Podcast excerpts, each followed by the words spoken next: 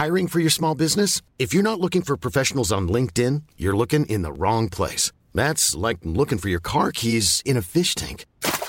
LinkedIn helps you hire professionals you can't find anywhere else, even those who aren't actively searching for a new job but might be open to the perfect role. In a given month, over 70% of LinkedIn users don't even visit other leading job sites. So start looking in the right place. With LinkedIn, you can hire professionals like a professional. Post your free job on linkedin.com/people today. Hey, I'm Ryan Reynolds. At Mint Mobile, we like to do the opposite of what Big Wireless does. They charge you a lot, we charge you a little. So naturally, when they announced they'd be raising their prices due to inflation, we decided to deflate our prices due to not hating you. That's right. We're cutting the price of Mint Unlimited from $30 a month to just $15 a month. Give it a try at mintmobile.com/switch. $45 up front for 3 months plus taxes and fees. Promo rate for new customers for limited time. Unlimited more than 40 gigabytes per month slows. Full terms at mintmobile.com.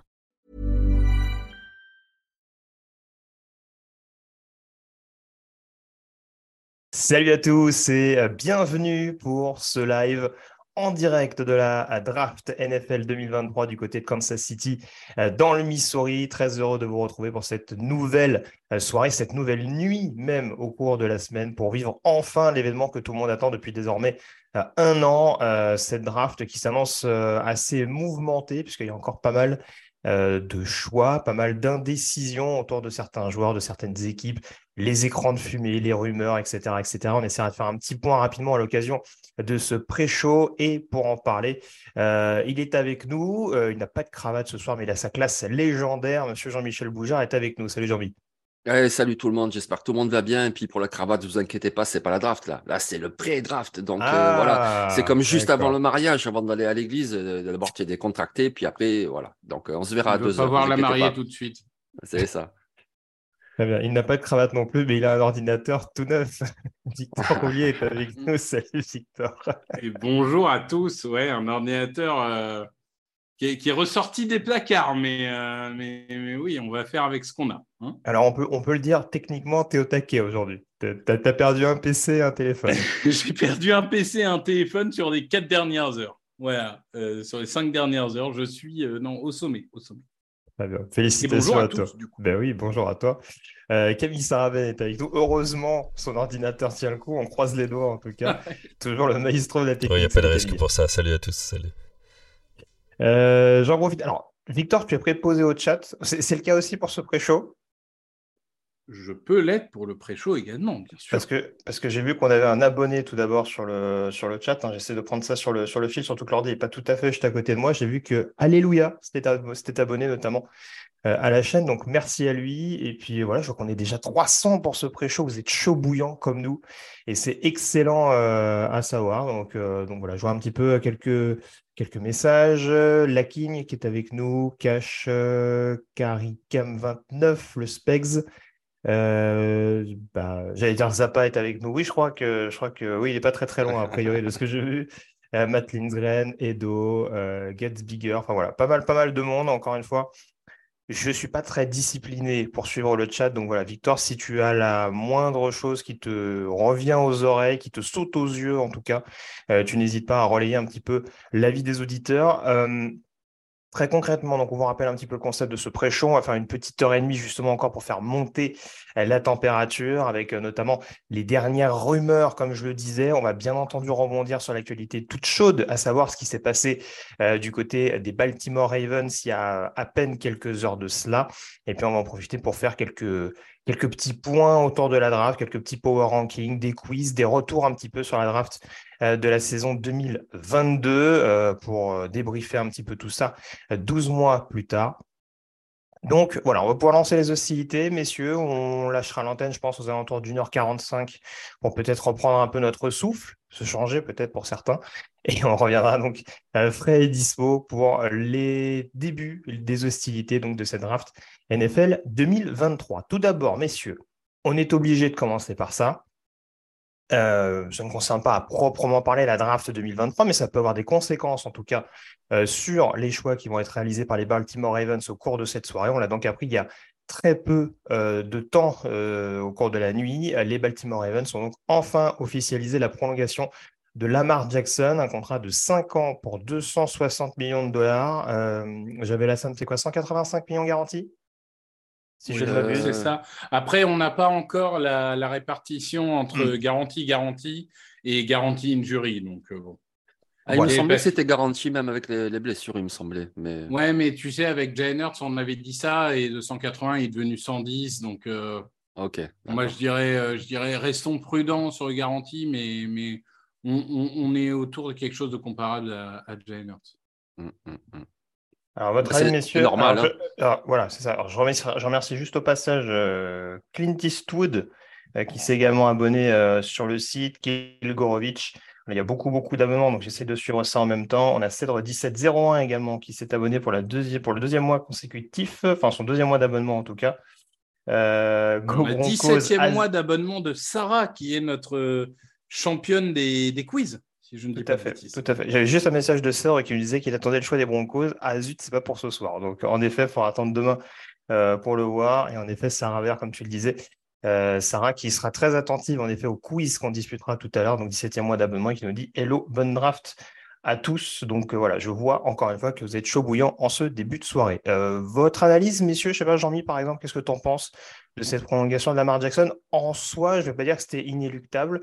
Mais on avait du mal à imaginer concrètement un autre scénario vu comment ça avait l'air de se passer depuis l'annonce, on va dire, de son franchise tag non exclusif. Ouais, c'est quand même un super joueur. Je veux bien que ce ne soit pas un joueur classique, que ce ne soit pas un lanceur depuis la poche de façon traditionnelle. Oui, moi non plus, ce n'est pas mon type de quarterback préféré, mais bon, quand même, c'est normal. Je veux dire, il a eu des résultats, il a montré toute sa valeur. En plus, c'est un bon gars, on le voit dès qu'il parle, il est apprécié de ses coéquipiers, il a une bonne mentalité.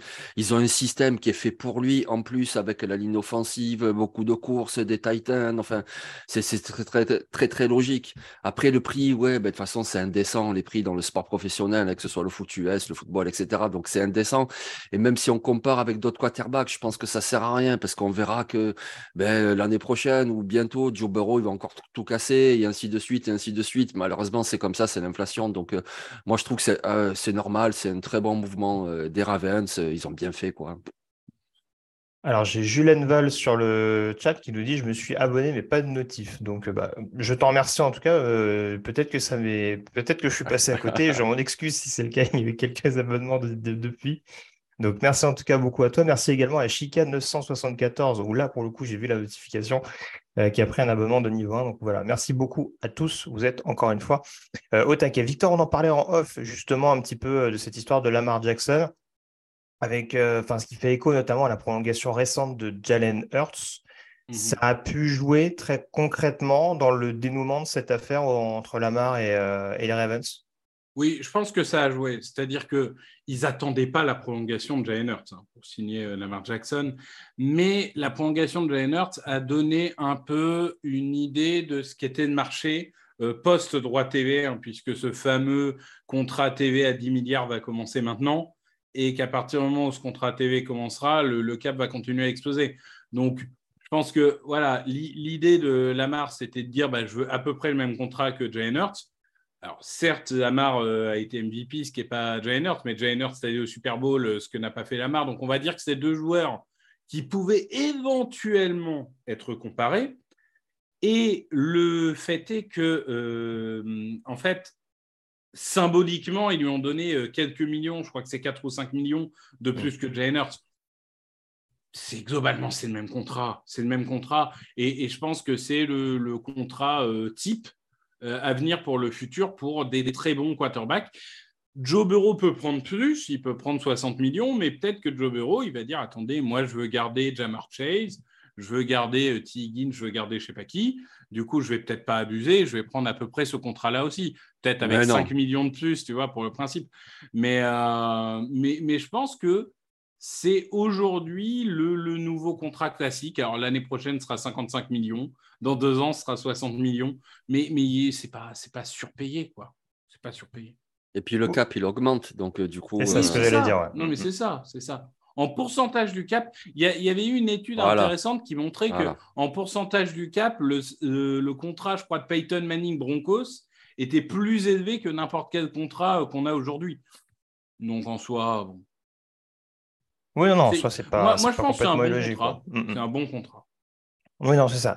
Honnêtement, ce qui interrogeait vraiment, c'est de savoir si Baltimore allait franchir le pas, sachant qu'il y avait potentiellement, parce qu'encore une fois, c'est toujours pareil. L'idée, c'est pas de remettre en cause le talent de Lamar Jackson, mais médicalement parlant, on n'avait peut-être pas tous les tenants et les aboutissants. Manifestement, si les Ravens sont prêts à faire de Lamar Jackson le quarterback le mieux payé aujourd'hui, de par en effet ce phénomène d'inflation et le fait que c'était aussi à Lamar de passer à la caisse, c'est qu'il y a des assurances et c'est que peut-être ils ont voulu un petit peu calmer le camp de Lamar Jackson et faire les choses de manière un peu, diplomate. Mais oui, c'est un peu, les faire façon Baltimore où on ne réagit pas forcément aux coups de pression, mais on prend le temps justement de poser un petit peu les conditions. Ça s'est fait avec un peu plus de tumulte que pour d'autres joueurs dans d'autres franchises. Mais en attendant, là, si le dénouement a été agréable, on va dire, a été le bon, en tout cas pour Baltimore, qui conserve son quarterback titulaire pour la saison prochaine et son quarterback backup, parce qu'on rappelle que Tyler Huntley a également signé son tag il y a quelques jours de cela. Coro Pokels, j'espère que je n'écorche pas, a offert un abonnement niveau 1 à la communauté, donc à un membre de la communauté TDA, donc merci beaucoup à lui. Et puis on a enfin la notification, ça y est, je l'ai vu, Julien Val, donc 2e mois d'abonnement. Donc, merci encore à toi. On a également un abonnement de la part de Ludo Rohr-Wolf. Messieurs, du coup, je ne sais pas si vous vouliez rajouter quelque chose sur Lamar Jackson. Encore une fois, on aura largement l'occasion d'en reparler. Ce qui est quand même intéressant malgré tout, c'est que ce gros contrat offert à Lamar, ça restera un petit peu plus le salary cap du côté de Baltimore. Alors, on sait que le salary cap, on en fait un petit peu ce qu'on veut désormais, hein. On restructure un joueur, on économise $35 millions. Oui. Est-ce que malgré tout, à l'instant T, ça peut éventuellement conditionner la draft des Ravens, à savoir, on aura l'occasion d'en reparler tout à l'heure, mais peut-être éventuellement faire un trade down pour avoir des picks qui vont coûter un peu moins cher dans un premier temps. Est-ce que ça vous paraît des éléments qui sont connectables, on va dire, les uns avec les autres? Moi, je dirais que la principale conséquence, elle n'est pas financière, parce que vraiment, ils ont un cap assez sain. Je dirais que c'est que maintenant qu'ils ont signé Lamar, il va falloir envoyer un message. Et au contraire, moi, je dirais que je ne verrais pas un trade down, mais plutôt le recrutement d'un gros running back ou d'un gros receveur, histoire de dire, OK, on te donne les armes pour réussir. On croit en toi, on t'a fait signer ce contrat et maintenant, on va te donner des joueurs pour que tu réussisses.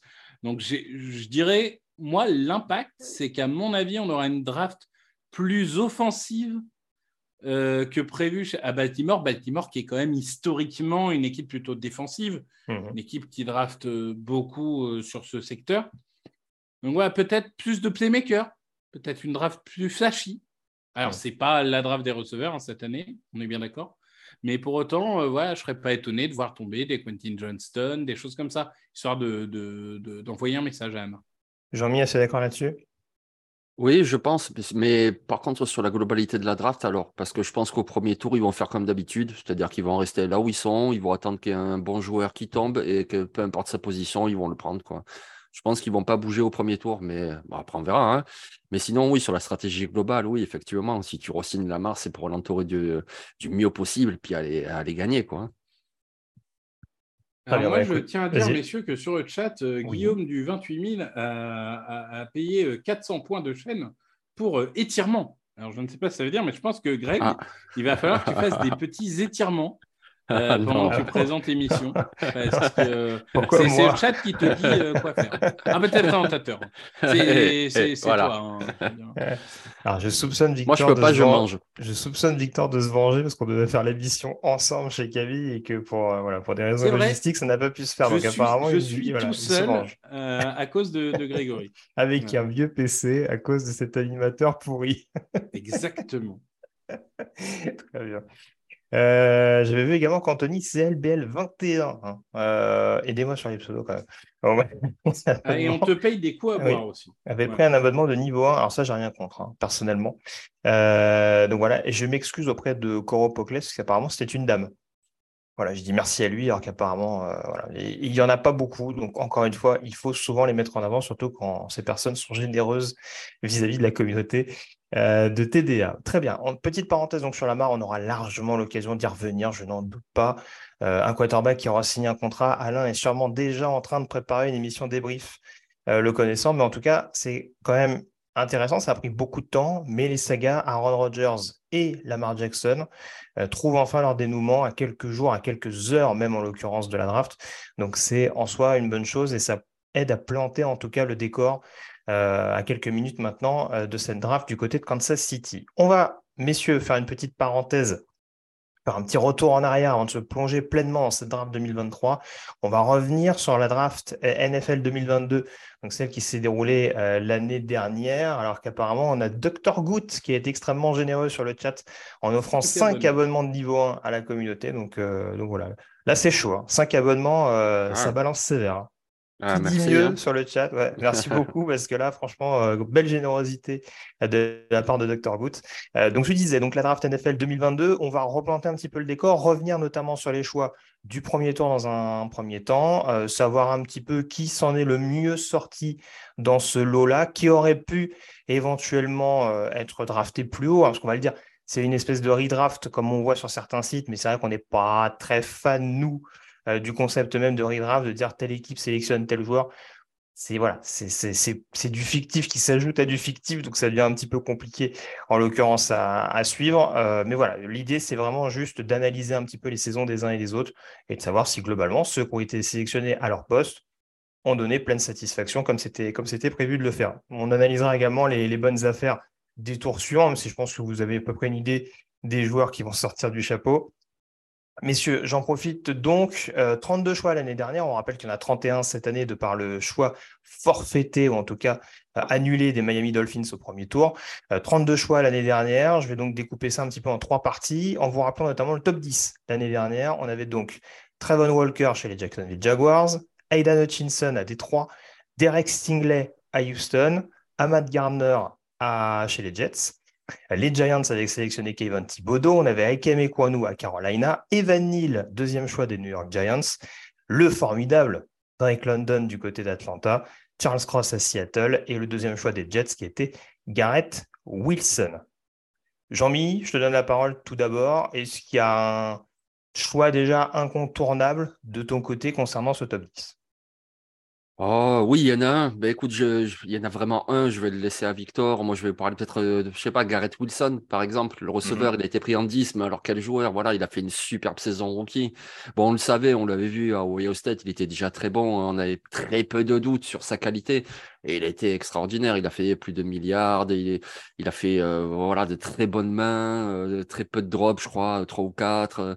Vraiment, c'était un super contributeur. Et en plus, il avait qui en quarterback? C'était vraiment compliqué, quoi. Il a eu un Zach Wilson qui était vraiment dans la panade. Après, il a eu, Mike White. Bon, alors on imagine que deuxième saison, déjà, tu as une saison NFL derrière toi. En plus, tu vas avoir Aaron Rodgers. Ah, ça va être fantastique, je pense. Mais la saison en recul de Garrett Wilson, moi, j'ai vraiment aimé. Victor, du coup, le deuxième joueur, je crois que c'est un autre joueur des Jets que tu vas mentionner. Évidemment. De toute façon, le grand gagnant de la draft de l'année dernière, c'est les Jets. Oui. Les Seahawks et d'autres ont fait de très bonnes drafts, mais les Jets, c'est incomparable, puisque évidemment, Ahmad Gardner, Sauce Gardner, est aujourd'hui d'ores et déjà un des meilleurs cornerbacks de la ligue. S'il y avait une redraft demain, il serait numéro 1 de la draft. Il est d'une dominance rare pour un cornerback rookie. Lui qui, on rappelle, n'avait jamais pris un touchdown en carrière universitaire, donc ça date pas. Il n'a pas explosé en NFL, hein, il était déjà à un haut niveau en université, même s'il était à Cincinnati, donc adversité peut-être un peu moindre que quand on joue à Georgia ou à Alabama. Il n'a pas pris un touchdown, il me semble. Hein, mais c'est ça. Mais il est d'une dominance rare. On est peut-être sur un futur joueur de la décennie ou j'en sais rien. Mais c'est une masterclass des Jets. Et dans ce top 10, il y a une équipe et les autres. Ouais. Et deuxième cornerback choisi quand même, pas le premier, hein. Alors, c'est fou, moi, c'est un peu ça, du coup, parce que forcément, on va devoir parler des sujets qui fâchent un peu. S'il y a une déception, est-ce qu'on cite par exemple Derek Stingley, si on prend le comparatif, le fait qu'il a été sélectionné avant Gardner? Il n'a pas joué assez de matchs, moi. Tu vois ce que je veux dire? Voilà. Il aurait fait une saison complète avec cette production-là, je dirais oui. Mais quand même, il a une saison tronquée. Il a fait quoi? Une moitié de saison. Du coup, je préfère un petit peu attendre. Mais quand même, pris en deux, pris avant Sauce Gardner, ouais. Mais en même temps, c'est un peu à l'image de cette draft, hein, parce que Trevon Walker pris avant Hutchinson, Oui, c'est ça. Il y a eu des préférences sur certains postes privilégiés. En l'occurrence, c'est vrai que ça avait fait couler beaucoup d'encre pour Travon Walker. Hein, je vous apprends rien, messieurs. C'est vrai que voilà, sur le choix de Derek Stingley, de mémoire, même si on ne remettait pas forcément en cause le talent, on s'inquiétait déjà du rendu médical, on va dire, du joueur. Juste au passage, Tartswag qui nous dit « Allez, on lance le hashtag une O-line pour les Steelers pour son 4e mois d'abonnement. » Donc, merci beaucoup à lui. Et j'ai vu dans le chat qu'il y a Penguin Zach, Benjamin Bernard qui est là. Ah, oui, bonjour à Benjamin et merci pour la pub sur Twitter au passage. Et oui, merci pour la pub, c'était très urbain de ta part. Donc, Victor, du coup, alors je sais pas, Jean-Mi, du coup, tu as rebondi sur Stingley. Tu as une autre déception ou éventuellement je donne la parole à Monsieur Roulier? Ouais, je veux bien que tu donnes la parole, mais non, quand même les déceptions, moi, c'est les tackles. Ah, ouais, bah tiens, vous allez être d'accord. Justement, voilà. j'allais dans ce sens-là. Je veux dire, tackle, c'est un poste compliqué. On a vu, par exemple, un Andrew Thomas qui a été plutôt mauvais en saison rookie, avant de devenir dominant chez les Giants. Mais force est de constater que quand on regarde ce top 3, Akeme Kwanou, Evan Neal, Charles Cross, ça a été compliqué. L'apprentissage a été compliqué. Akeme Kwanou a été stratosphériquement nul. Et je dis, moi, si vous me connaissez, vous savez que les Panthers, c'est une des équipes que j'aime beaucoup. Donc, même quand ils sont mauvais, je les regarde beaucoup, les Panthers. Vraiment, Akeme Kwanou était particulièrement nul. Après, Evan Neal, moi, je ne suis pas surpris parce que c'est un poulet sans tête, comme il l'était en université. Et pour l'instant, sa tête n'a pas été remplie. Charles Cross, certains vont trouver qu'on est dur, hein, mais comme disait Jean-Mi, il a pris beaucoup de sacs. Enfin, comme disait Jean-Mi avant qu'on enregistre, il a pris beaucoup de sacs. D'un autre côté, au niveau de la course, il a été plutôt bon. Donc, voilà, c'est peut-être un peu plus mesuré que les deux autres. Mais globalement, les tackles ont déçu. Ouais, on ne les enterre pas. Hein. Comme tu as dit, c'est des rookies, on ne les enterre pas du tout. Mais voilà, déception avec une seule année de recul, les tackles. On passe à la deuxième partie du coup de cette draft 2022 avec notamment Chris Olave qui avait été sélectionné en 11 par les New Orleans Saints. On avait les Detroit Lions qui étaient montés en 12 pour aller récupérer Jamison Williams. Un pari payant, hein. Pardon, je voulais la faire. En numéro 13, les Philadelphia Eagles avaient sélectionné Jordan Davis. En numéro 14, Kyle Hamilton avait été sélectionné par les Baltimore Ravens. On avait en 15, Kenyon Green chez les Houston Texans. En 16, Jahan Dotson chez les Washington Commanders. En 17, Zion Johnson sélectionné par les Los Angeles Chargers. En 18, les Tennessee Titans qui, après avoir tradé A.J. Brown aux Eagles, avaient sélectionné Treylon Burks, le receveur. En numéro 19, Trevor Penning, le tackle, sélectionné par les Saints. En numéro 20, Kenny Pickett, premier quarterback à avoir été sélectionné par les Pittsburgh Steelers. Victor, dans les satisfactions, forcément, Trevor Penning pour toi. Évidemment. Pour moi, il y a deux grosses satisfactions. Limite 3, mais j'en vois surtout 2. Il y a Chris Olave, qui pour moi a prouvé qu'il était un très, très bon receveur, qui a fait beaucoup avec peu, qui a un excellent corps de tracé et qui va faire que progresser. Et il y a Kyle Hamilton, qui a eu un début de saison très difficile, une adaptation très difficile, mais en fin de saison, il virevoltant sur le terrain. Un des meilleurs safety de la ligue comme on l'attendait. Et je continue à penser que Kyle Hamilton, là encore, on est sur du potentiel quasiment Hall of Fame. Moi, je pense que c'était un phénomène en université. Il s'est pris un mur, mais alors il a réagi très rapidement. Et en fin de saison, il est virevoltant. J'y crois à mort. C'est mes deux coups de cœur. Jean-Mi ? Oui, c'est ça. En fait, il a progressé tout au long de la saison. Et on l'a vu, il était en progression constante. Donc, belle confirmation de Kyle Hamilton. Et finalement, c'était vraiment inattendu qu'il soit disponible au choix 14. C'était incroyable et il a montré pourquoi. Et d'ailleurs, il a tellement montré de progression que les Ravens, ils ont laissé partir Chuck Clark. Ouais. C'était pas un monstre Chuck Clark, mais c'est quand même un bon safety, un titulaire qui va être titulaire cette année avec les Jets. Et voilà. Donc, Kyle Hamilton, très, très bien, très bon choix. Je ne sais pas s'il fait partie de vos déceptions. Il n'est pas dans les miennes en tout cas, mais vu qu'on a un seul quarterback sélectionné au premier tour, quoi penser éventuellement de Kenny Pickett? Statut de premier tour avéré, selon vous? Moi, j'attends. Moi, vraiment, il était dans une équipe... Franchement, il n'avait pas de ligne, il était dans une équipe assez difficile. Il avait un super running back, mais bon, ça ne fait pas tout. Hein. Ouais, il a montré du bien, du mauvais. Moi j'attends. Et je vois qu'il y en a certains qui disent que j'esquive Jordan Davis. On m'a demandé ceux qui m'ont plu. Hein. Oui, mais c'est ça. Jordan Davis sera dans les déceptions, encore que, si je m'exprime une minute là-dessus, les Eagles ne font pas jouer les rookies. Jordan Davis est, je crois, le rookie qui a joué le moins de snaps du premier tour. Donc, difficile aussi de voir son niveau réel, même si vous savez que de toute façon, je ne l'aimais pas à la base. Hein. Je ne vais pas changer parce qu'il a été pris par les Eagles.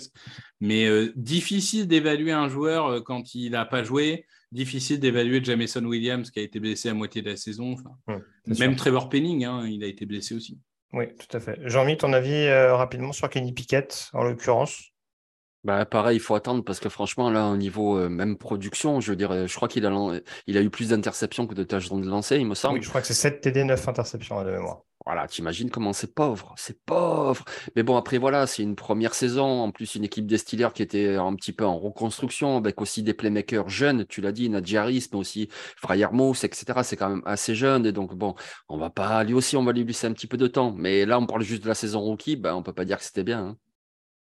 Oh, Marcus Malin qui répond au Dr Goutte et qui offre 5 abonnements de niveau 1 à la commu. Donc, merci infiniment, en tout cas, voilà, pour lui, et puis merci, enfin, et puis félicitations aux autres du coup pour cet abonnement offert à la chaîne. Victor, du coup on en vient, tes déceptions. Jordan Davis, c'est à peu près tout dans ce groupe là. Jordan Davis parce qu'il n'a pas beaucoup joué, Treylon Burks, mais en même temps l'attaque était tellement putride. Bon, ma grosse déception c'est Kenyon Green. Ah ben voilà. On est ma grosse déception c'est Kenyon Green qui a été mauvais, et alors de plus en plus mauvais au fur et à mesure que la saison continuait. Et moi, c'est vrai que c'est un joueur que j'avais en haute estime, c'est un garde, hein, pour ceux qui n'ont pas tous les noms en tête. Et j'ai trouvé que c'était particulièrement faible. Mais même dans le duel physique qui était censé être quelque chose qu'il maîtrise, je trouvais qu'il s'était fait bouffer assez régulièrement. Ah, qu'est-ce que j'aimais ce joueur à l'université, franchement, pour moi c'était vraiment un phénomène, un monstre quoi. Et alors là aussi bien sûr, hein, un androcule, on n'enterre personne, mais ouais, déception totale Kenyon Green. Ok, Houston c'était compliqué, tout ce que tu veux, mais bon quand même, compliqué en plus. Mais voilà, dans ce tiers là il y a 2 guards qui ont été pris et franchement Zion Johnson il était bien meilleur, donc bien sûr, pas parfait mais bien meilleur. Voilà. C'est ça, je le répète, parce que j'ai vu les réactions sur le chat. Encore une fois, le but du jeu, c'est pas de mettre un label en disant bust ou quoi que ce soit. La question, c'est juste d'analyser avec le minimum, avec le peu de recul qu'on a, en effet. Voilà, les saisons des uns et des autres. Après, encore une fois, oui, il y a des circonstances, que ce soit blessures, circonstances collectives, etc., plein de choses qui peuvent nous amener à nuancer. Mais encore une fois, il n'y a rien de définitif. Comme on l'a dit, Andrew Thomas, au bout d'un an, c'était un bust. Hein. Voilà. Là, au bout de 3 ans, c'est un All-Pro. Voilà, non mais voilà. Je sais qu'il y a des gens qui prennent aussi la chronique en cours de route, donc c'est bien de leur rappeler aussi. Voilà. C'est vraiment une photo plus qu'une conclusion. Oui, c'est ça. On aime faire du sensationnalisme, hein, mais voilà, on va se calmer quand même un peu de notre côté. Dernière partie de ce premier tour, messieurs, avec notamment Trent McDuffie qui avait été sélectionné par les Kansas City Chiefs dans le cadre d'un échange avec les Pats. Quay Walker, à la grande joie d'Alex Locke, avait été sélectionné par les Green Bay Packers. Je serais curieux d'avoir son avis aujourd'hui d'ailleurs. Khalil Lamb, sélectionné par les Buffalo Bills juste derrière. Tyler Linderbaum, 2e choix du premier tour pour les Baltimore Ravens. Tyler Smith, dont on va sûrement reparler, sélectionné par les Dallas Cowboys. On avait ensuite Jermaine Johnson aux New York Jets, le 3e choix des Jets dans ce premier tour. L'excellent Devin Lloyd, sélectionné par les Jacksonville Jaguars. Et puis on avait ensuite Devontae Wyatt, sélectionné par les Packers. Le choix Cole Strange du côté de New England. George Karlaftis, 2e défenseur, sélectionné par les Chiefs en 30. Et pour finir, on avait donc Daxton Hill aux Bengals et Lewis Sin à Minnesota. Une satisfaction globale. Tiens, Victor, peut-être pour commencer, il y a 2-3 noms assez sympas quand même dans ce groupe-là. Est-ce qu'il y en a un qui t'a plus marqué qu'un autre? Alors, il y en a un qui, pour moi, est au-dessus, mais je vais laisser Jean-Mi en parler parce qu'avant l'émission, on en a parlé et je pense que là-dessus...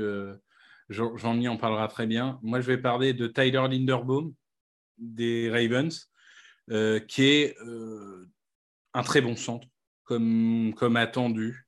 Peut-être pas, il n'a pas une explosion à la Creed Humphrey hein, pour l'instant, restons raisonnables.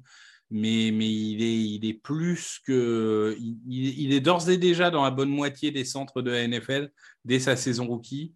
Et à mon avis, il va faire que progresser. Donc, Linderbaum, c'était un coup de cœur à la draft et ça continue à être un coup de cœur aujourd'hui. En ligne offensive, il y a Cole Strange des Patriots aussi, qui était de pique un peu surprise et qui a été plutôt très bon, bien meilleur qu'un Kenyon Green, par exemple. Ouais. Et je te laisse la voix, Jean-Michel, mais je pense que tu vas continuer à nous parler de ligne offensive. Oui, parce que Tyler Smith, franchement, Tyler Smith, il a fait une superbe saison. Alors, il sort pas de nulle part, hein, je veux dire. C'est vrai qu'il c'était pas le nom le plus connu, mais juste comme ça, je le rappelle, la dernière mock draft 2022 qu'on avait fait, on l'avait mis au premier tour, Tyler Smith. Donc bon, c'est pas non plus un inconnu, mais on s'attendait pas à ce qu'il joue aussi bien que ça. Et surtout, tackle aussi bien que ça, parce que même s'il a aussi joué tackle avec l'université de Tulsa, on s'est dit, bon, il va arriver à la NFL, il va être au guard. Et puis, je pense que d'ailleurs, le projet des Cowboys, c'était de le mettre en tant que guard. Il a commencé en tant que guard, Tyron Smith s'est blessé, il est passé en tant que tackle gauche, il a été tellement bon que quand Tyron Smith est revenu, ils ont mis le vétéran à droite pour le laisser le jeune à gauche. Voilà, il a été super, vraiment un joueur, j'attends avec impatience sa saison 2, quoi. Vraiment un très très bon joueur ce tackle. C'est ça, ouais. Ah, le seul petit bémol, on va dire, c'est les flags. Je crois que ça a été le tackle le plus flagué en 2022, je ne peux pas dire de bêtises. Mais encore une fois, après ça fait… Il me semble, ouais, j'ai vu 15 pénalités. Un des plus flagués, ouais, mais bon, j'ai après ça encore, mais c'est la jeunesse aussi. Oui, ça fait partie de l'apprentissage, en effet. Moi, je vois 11, mais… Ah oui, moi, j'ai vu 15. Non, mais ouais, ça dépend des sites, des fois, oui, c'est ça, ouais. Des fois, suivant les sites, ouais. Il y en a qui ont arrêté les compteurs. Peut-être. Et puis, on peut en parler, parce que là, ils ont deux choix, mais il faudrait parler de toute leur draft. Mais des Chiefs, hein. McDuffie, Karlaftis, Sky Moore, Léo Chenal, Joshua Williams, Jalen Watson, enfin Isaiah Pacheco. Il y a pas un mauvais choix, hein. Que des bons choix. On disait les Jets qui sont les grands gagnants. Bon, les Chiefs sont sur le podium. Ouais, ben. Et sinon, dans les joueurs que tu as cités, il y a quand même Devin Lloyd qui a été très bon aussi, hein. Tout à fait. Il a fait plus d'une centaine de plaquages, 3 interceptions, il était 2 partout. Ce qu'on attendait de lui, on s'entend du Utah, c'est-à-dire un joueur qui s'est absolument tout ouvert. Ah, exactement. Et puis, petit clin d'œil, comme tu disais à Alexandre, franchement, il a fait presque, je crois, 130 plaquages, Koué Walker. Ça va, c'est pas si mal, mauvais, non hein. Mais Devante Wyatt a été plus décevant. Alors c'est pour ça. Il n'a pas beaucoup joué, je crois, Devante Wyatt en l'occurrence. Ouais. Ça fait partie de ces joueurs dont il est un peu difficile d'avoir une analyse vraiment cernée là-dessus. Je voyais Baptiste tout à l'heure sur le chat qui réduisait entre guillemets un peu la prestation de Koué Walker à son exclusion contre Détroit. Alors c'est sûr que c'est clairement pas une inspiration de sa part sur le coup. Maintenant, si on prend le contenu global, vu encore une fois que ce n'était pas forcément un joueur qui était pressenti d'emblée au premier tour, quand on voit malgré tout qu'il a été capable de s'intégrer pleinement dans cette défense des Packers, très honnêtement, je ne m'exprime pas au nom des fans des Packers, mais à mon sens, il a quand même fait une excellente saison rookie. Donc, meilleur en l'occurrence que Devante Wyatt, mais en l'occurrence avec plus de snaps à son actif. Alors juste, je voulais rajouter, on avait également, que je retrouve le pseudo tout de suite, Louise Michel 67300 qui s'est abonnée à la chaîne, donc merci à lui. On avait également Dr Goutte qui est chaud bouillant ce soir, voilà, il envoie le flouze, il a repris également un abonnement de son côté après avoir c'est ça. C'est un copain de Lamar Jackson, Dr Goutte. Ouais, c'est peut-être Lamar, hein, qui a un pseudo sur le chat et qui en fait profiter la commune dans un premier temps et qui s'abonne par la suite. Donc merci encore infiniment à vous tous. Votre déception du coup dans ce lot-là, il y a quelques joueurs qui n'ont pas joué, en l'occurrence beaucoup. On parlait de Wyatt. On peut penser également aux deux derniers picks, hein, Daxton Hill et Lewisine. Est-ce que ça rentre dans votre cas de figure ? Je crois, Victor, que tu étais un peu… On a dit du bien des choix des Jets. Je crois que le troisième t'a un peu laissé sur ta fin. Oui, Jermaine Johnson, je disais, on n'a quand même pas beaucoup vu dans une équipe qui n'avait pas forcément une grosse profondeur au poste de edge. Moi, j'ai trouvé qu'on ne l'avait pas assez vu. Voilà. Oui, d'accord là-dessus. Ouais, exactement. C'est le joueur que j'aurais choisi aussi. Ouais. Peut-être un petit peu Daxton Hill qui a été, mais bon. Après Daxton Hill, il y avait Von Bell, il y avait Jesse Bates, donc il a un peu joué, il a pas mal joué en équipe spéciale. Je pense que de toute façon le plan c'était de s'en servir pour 2023. Donc je le mettrai pas dans les déceptions. Ouais, c'est plus Jermaine Johnson aussi pour moi. Ouais. Très bien. Mais là aussi, c'est pareil. On le rappelle, ça se trouve, il va faire une saison 2 superbe. C'est, voilà, c'est une saison rookie. C'est pas évident, une saison rookie. Très bien. Bon, bah, voilà ce qu'on pouvait dire, en tout cas, sur les joueurs du premier tour. Si on prend les tours suivants, messieurs, alors, je vais vous lancer un petit peu là-dessus. On espère. Bon, il y aura peut-être un consensus des uns et des autres. Si vous deviez retenir peut-être deux joueurs qui auraient pu s'inviter au premier tour, est-ce que vous en auriez là éventuellement sous le coude? Je sais pas, Jean-Mi, par exemple, est-ce que tu as des noms qui te viennent? Bah bon, moi déjà je vais t'en donner un parce que moi j'étais tellement surpris qu'il soit pas pris au premier tour. Je disais mais qu'est-ce que c'est cette histoire? Ben c'est Christian Watson. Alors il n'a pas été pris trop loin en 34, mais voilà, il a montré cette année. C'est vraiment un joueur du premier tour. Il a tout ce qu'il faut et là aussi c'est juste un rookie. Je veux dire, sa marge de progression elle est effarante à ce joueur-là et je suis très content qu'il ait bien réussi. Donc déjà, moi, je dirais Christian Watson. Ouais, je reviens vers toi, Victor. Tu as peut-être un premier nom de ton côté? Bah, moi, Tariq Woolen, qui est la grosse surprise, 5e tour. Je rappelle que sur le big board TDA, avant la draft, je l'avais mis 34e, tout à fait. Donc très proche du premier tour. Et finalement, a posteriori, pour une fois, j'avais raison, comme quoi. Il est sélectionné, c'est important de le rappeler, il est sélectionné après Kobe Bryant de Cincinnati. Non, mais sélectionner le 5e tour, c'est un délire. Après, moi, il y avait un joueur que j'aimais beaucoup, après, qui a un poste plutôt dévalué, c'est Jalen Pitre, qui part en 36 ou 37, et qui a fait une très bonne saison rookie dans le marasme de Houston. Houston, globalement, je ne sais pas si tu allais peut-être enchaîner là-dessus, Jean-Mi, mais en l'occurrence, j'en profite pour rebondir. C'est vrai que dans leur saison extrêmement morose, on n'en a pas beaucoup parlé, mais... Ils ont beaucoup capitalisé aussi sur les rookies cette année-là. Et entre Jalen Pitre, Damian Pierce, Christian Harris, j'en oublie peut-être un autre dans le lot. Il y a John Mechie qui va revenir, qui n'a pas joué avec sa leucémie. Mais en attendant, pour les joueurs qu'on a vus contribuer sur le terrain, il y a eu quand même pas mal de satisfaction justement pour pouvoir en construire. Et ce n'est pas totalement un hasard. Quand tu as notamment Pitre et Harris qui arrivent à s'intégrer un peu plus dans la rotation, de voir que la défense a été beaucoup plus mise en avant que l'attaque, même si, bien entendu, l'attaque a été un peu tributaire d'un quarterback qui n'est peut-être pas un quarterback établi sur le long terme en NFL. Quoi. Ah ouais. T'as un deuxième nom, Jean-Mi, éventuellement, dans les autres joueurs qu'on n'a pas forcément cités? Tu aurais pu être au premier tour, tu veux dire? Tu aurais pu être au premier tour, ouais. C'est vrai que je pensais à Jalen Pitre aussi, hein, ça paraît une évidence. Bon, après, Jaquan Brisker, si tu veux rester sur le poste. Ouais, de là aller au premier tour, mais sinon oui aussi, pourquoi pas, oui. Ou même Brice Hall en fin de premier tour, je sais, c'est un running back, mais franchement, Brice Hall, avant qu'il se blesse, il était fantastique, donc il aurait aussi, lui, mérité une fin de premier tour. Mais les Jets encore, hein, franchement, ils ont fait vraiment une super draft l'année dernière. Hein. S'ils font la moitié de la draft cette année, ça va être fantastique. Est-ce qu'on peut dire, ça va globalement rejoindre ce que vous avez dit, hein. J'en profite d'ailleurs pour remercier Golo Skiki, qui a fait un abonnement de niveau 1, vous m'aidez, vous me régalez. Franchement, merci Gaulois, à vous. Gaulois Kiki. C'est quoi? Gaulois Kiki. J'ai pas vu un i. Oui, t'as raison.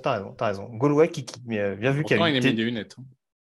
Alors, j'ai mes lunettes, mais malgré tout, le PC est un peu loin de moi. Donc, voilà, j'essaye de percevoir un petit peu. C'est pas forcément hyper évident. Fais le malin, tu t'occuperas du chat tout à l'heure et c'est toi qui récupéreras ça. Donc ce que j'allais dire, du coup j'ai perdu un petit peu le fil, mais c'est pas très très grave. Mais voilà, en tout cas ce qu'on pouvait dire globalement sur les différents choix donc de cette draft NFL 2022. Brock Purdy quand même, Mr. Irrelevant qui a été particulièrement relevant. Hein. Ah mais oui, bien sûr Victor. Ah oui. On appelle aussi Monsieur Coude en mousse. C'est ce qu'il s'y raconte. Je sais pas, vous avez vu son coude, il ne tient pas trop les chocs. Je ne sais pas si vous avez remarqué. Ouais. Bonjour aux fans des Niners. De toute façon, ils ne sont pas là parce qu'ils commencent leur draft en 99. C'est ça. Mais demain, je suis sûr que tu vas en entendre parler. Fais-moi confiance. Monsieur Coude en mousse. Bon, bref. Voilà en tout cas ce qu'on peut dire. Non, voilà, c'est ça le propos que j'allais dire avant de remercier Gaulois Kiki. Hein, et non pas Goliot, hein. Je ne sais pas qui a dit ça. Bref, on peut le dire quand même globalement, les drafts les plus réussis, si on prend juste une année de recul, c'est quand même les Jets et les Chiefs. Les Chiefs, ça s'est un peu vu en play-off. Et Seahawks, parce qu'il y a Abe Lucas qui est assez intéressant. Et Seahawks. Il suffit que Charles Cross arrive à un bon niveau et on se retournera sur cette draft, on dira gros niveau aussi. Tout à fait. Kenneth Walker, ça valait un premier tour pour vous? Surtout Victor, salut, je demande ça. Non, mais bon, il a fait une bonne saison. Encore une fois, moi, je pense que vraiment, Jets, Seahawks, Chiefs, c'est le podium. Vous le mettez dans l'ordre que vous voulez. Et Ravens, pas très loin, non? Ouais, mais j'ai pas l'impression. Pour moi, il y a vraiment ce podium qui est devant le reste. Mais les Ravens, il y a un bon premier tour. Après, c'est un peu plus compliqué. Ah, ben si Odiabo, il revient bien de sa blessure. Et puis, ouais, non, c'est Charlie Collard et Likely, c'est pas mal. Mais... De toute façon, une draft, ça se juge au bout de 3-5 ans. On verra bien. Tout à fait. Bon, on va du coup avancer, messieurs, sur le fil de l'émission, sur le reste avec... notamment dans ce qui va nous intéresser un petit peu la tendance et certains petits power rankings. On va s'intéresser notamment à un petit power ranking concernant les équipes susceptibles de drafter un quarterback.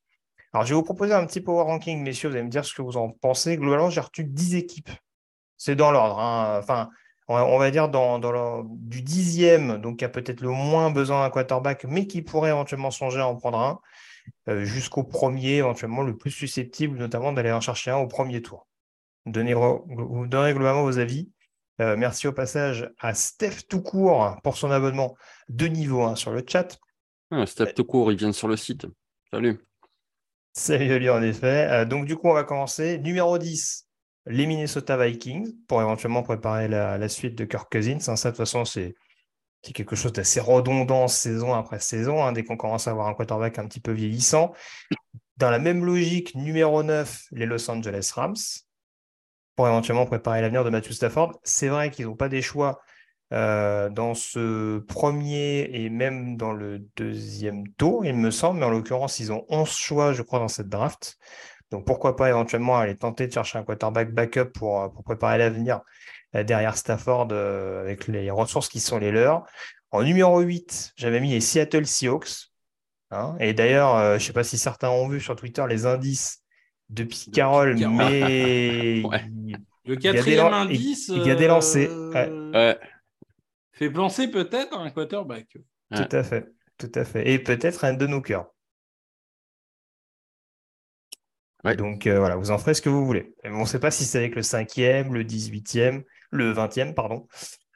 Si c'est via un trade-up éventuellement, vu qu'en effet, ils ont encore quelques ressources au deuxième tour, ils pourraient pourquoi pas aller chercher un troisième pick, le fameux 32e, par exemple, du premier tour, comme ça se fait souvent pour être sûr d'avoir un quarterback à qui on peut proposer la 5e année en option.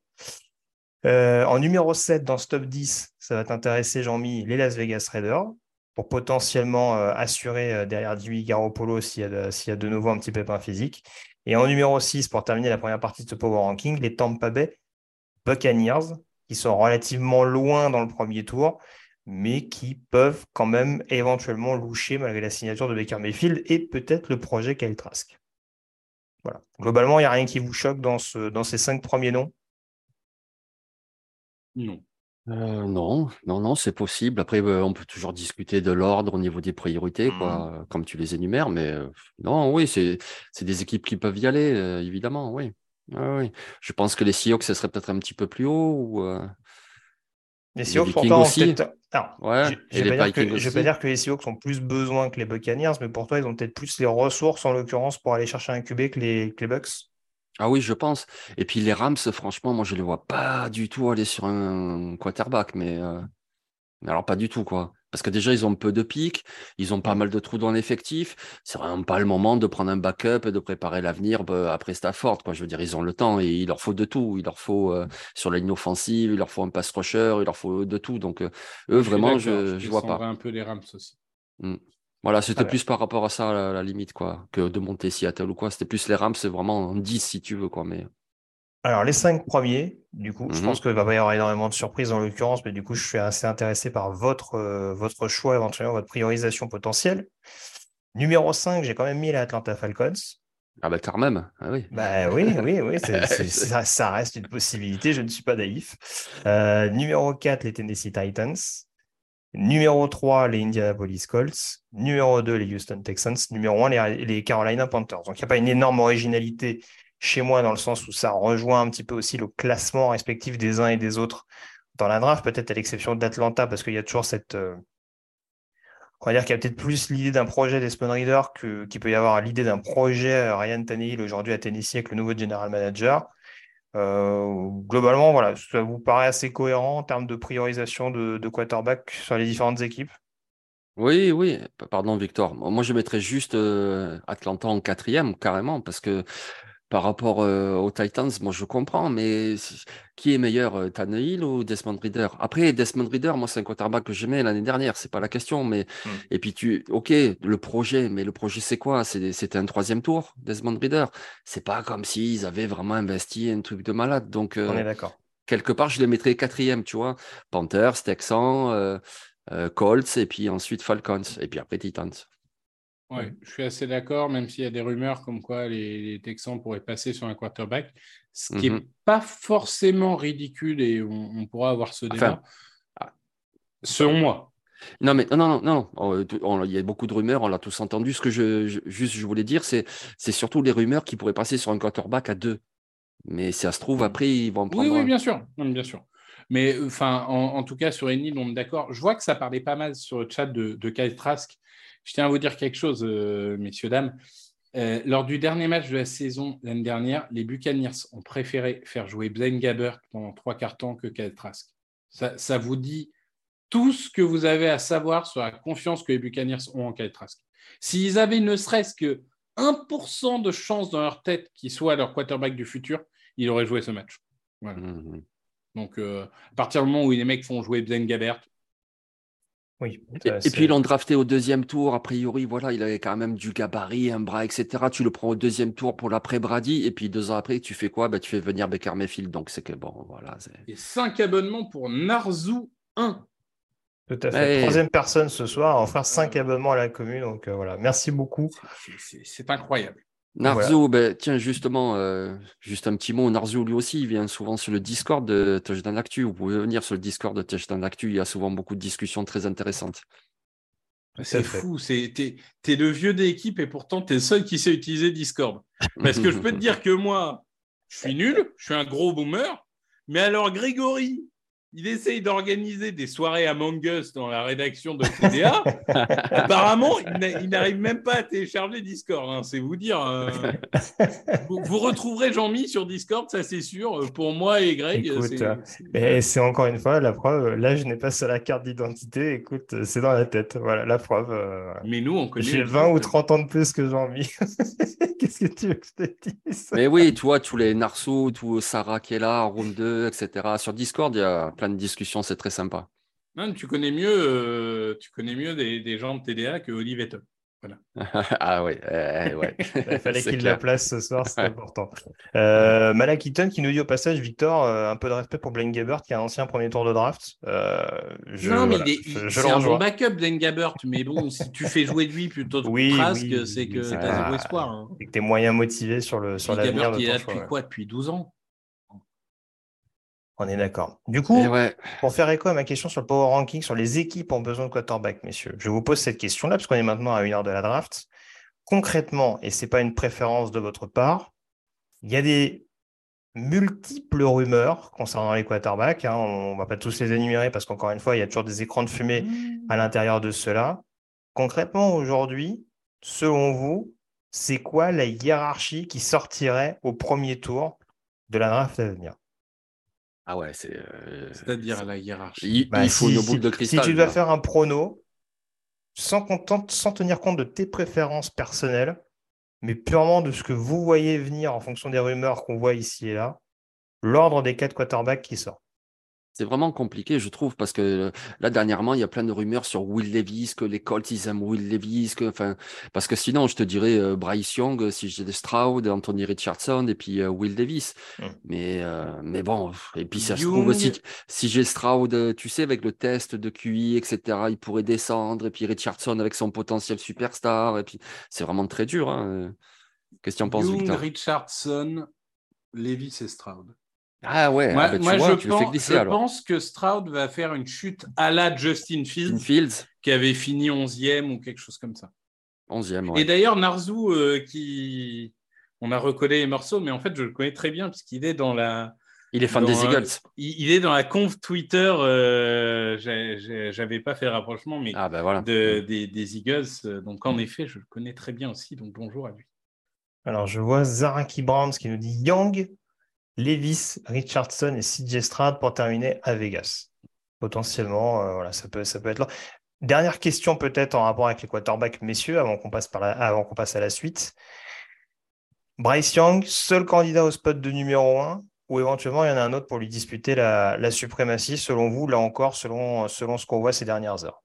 Non, moi, je pense que cette draft va être un bordel monstre. Il y a 1 million de choses qu'on ne sait pas. Il y a 50 joueurs qui peuvent sortir au premier tour. Par contre, j'ai l'impression que la seule chose qu'on sait, c'est le premier choix. Ça paraît tellement logique, tellement logique. Vraiment, il est tellement fort, Bryce Young, je te jure. Alors, je veux bien que s'il faisait 10 cm de plus, il jouerait peut-être différemment. Mais franchement, il ferait 10 cm de plus. Ben voilà, vous savez, le fameux talent générationnel, ben, on l'emploierait pour Bryce Young. Il est monstrueux. Son décision de making, je veux dire, sa prise de décision, elle est mais phénoménale. Je veux dire, moi, j'aimais beaucoup Trevor Lawrence, mais je ne voyais même pas ça chez Trevor Lawrence. Bryce Young, c'est, je ne vais pas dire que c'est au-dessus après, voilà, mais il est tellement impressionnant. Oui, non, mais oui, je suis d'accord. Il m'impressionne beaucoup Panthers, plus qu'un Kyler Murray, par exemple, qui avait à peu près les mêmes dimensions.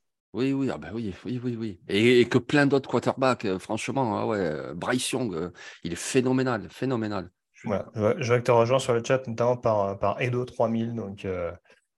Donc oui, en effet, Bryce Young fait un petit peu l'unanimité très clairement, que ce soit chez nous ou sur le chat.